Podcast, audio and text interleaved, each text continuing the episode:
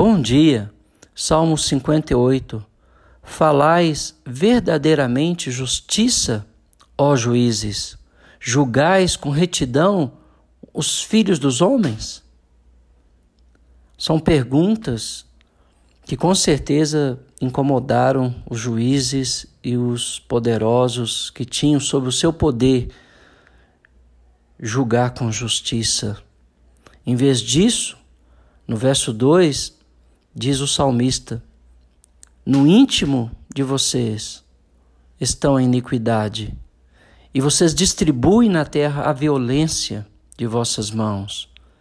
Desviam-se os ímpios desde a sua concepção, nascem e já se desencaminham, proferindo mentiras.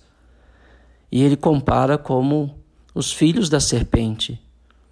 Infelizmente, os filhos dos maus são como os maus. Os filhos de Deus deveriam ser como Deus, nas suas atitudes, nas suas ações, porque os filhos dos maus são filhos do diabo. Porque o diabo vive pecando desde o princípio, mentiroso desde o princípio. Esses juízes estavam surdos como uma serpente surda ao encantamento dos encantadores para Deus, para a justiça, para a necessidade do órfão, do, do, da viúva, do pobre, do injustiçado. E por isso o salmista pede a Deus para julgá-lo, julgá-lo com justiça, como o aborto de uma mulher que não vem o sol, como a lesma que se dilui, como a flecha que perde a sua força, como a água que escoa. Os ímpios desaparecerão, mas o justo permanecerá e alegrar-se-á o justo quando vê a justiça estabelecida por Deus. Então, no verso 11 se dirá: na verdade, a recompensa para o justo há um Deus com efeito que julga a terra. Hoje os tribunais, os poderosos, muitas vezes tentam o Senhor e escapam.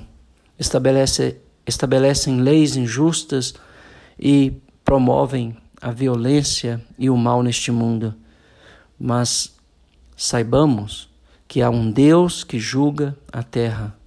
E um dia todos nós compareceremos perante o tribunal de Cristo para recebermos dele vida eterna se tivermos praticado bem, se buscamos honra, incorruptibilidade, mas ira, indignação, juízo se buscamos as coisas corruptíveis, temporárias, pecaminosas desta terra. Que Deus nos ajude a permanecer na justiça de Deus, que é Jesus Cristo, nosso Senhor, para que quando Ele vier para julgar esta terra, nós não saiamos da Sua presença envergonhados. Que Deus te abençoe.